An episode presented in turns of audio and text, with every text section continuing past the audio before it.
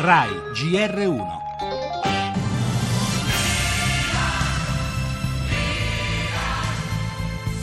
Milan ormai ha questo percorso verso la Cina, una scelta importante, quella di consegnare il Milan a chi sia disposto a investire nel Milan per farlo ritornare ad essere protagonista in Italia, in Europa e nel mondo.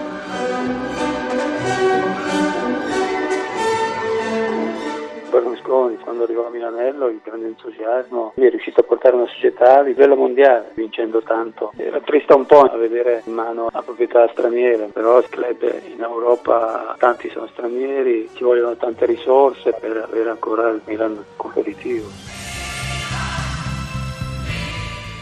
Noi il Milan lo sosteniamo sempre. Conosco solo il, il cognome lì, eh, ma non so chi sia, credo che sia un broker. È importante che inserisca in società gente come Maldini, gente che ci capisca. Eh, I soldi dei cinesi stanno comprando tutto. Giocheremo contro la Cina del Sud. È una giornata molto particolare anche per me, la vigilia migliore per questo passaggio sicuramente al derby. È un grande spettacolo, sarà sabato, saremo visti quasi da un miliardo di persone nel mondo. Sono certo che troveremo le soluzioni migliori per rendere Milano grandioso come in passato. L'emozione dell'allenatore Montella nel giorno della più clamorosa tra le coincidenze, la fine dell'era Berlusconi, 29 titoli in 31 anni, con Capitan Baresi che ancora ricorda l'arrivo nell'86 del presidente sulle note di Wagner, il passaggio di mano annunciato e più volte rinviato al gruppo cinese guidato dal misterioso Li Yonggong e la vigilia della stracittadina con l'Inter diventata anch'essa cinese appena un anno fa.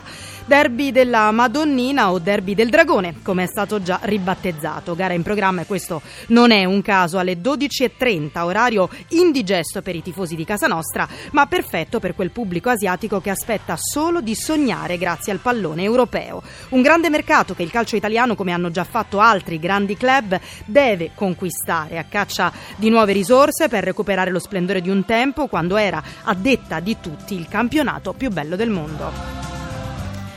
Le altre notizie nel giornale si inasprisce lo scontro tra Stati Uniti e Corea del Nord, pronti alla guerra se gli Stati Uniti lo vogliono, ha fatto sapere Pyongyang dopo la bomba madre sganciata da Trump contro l'ISIS in Afghanistan.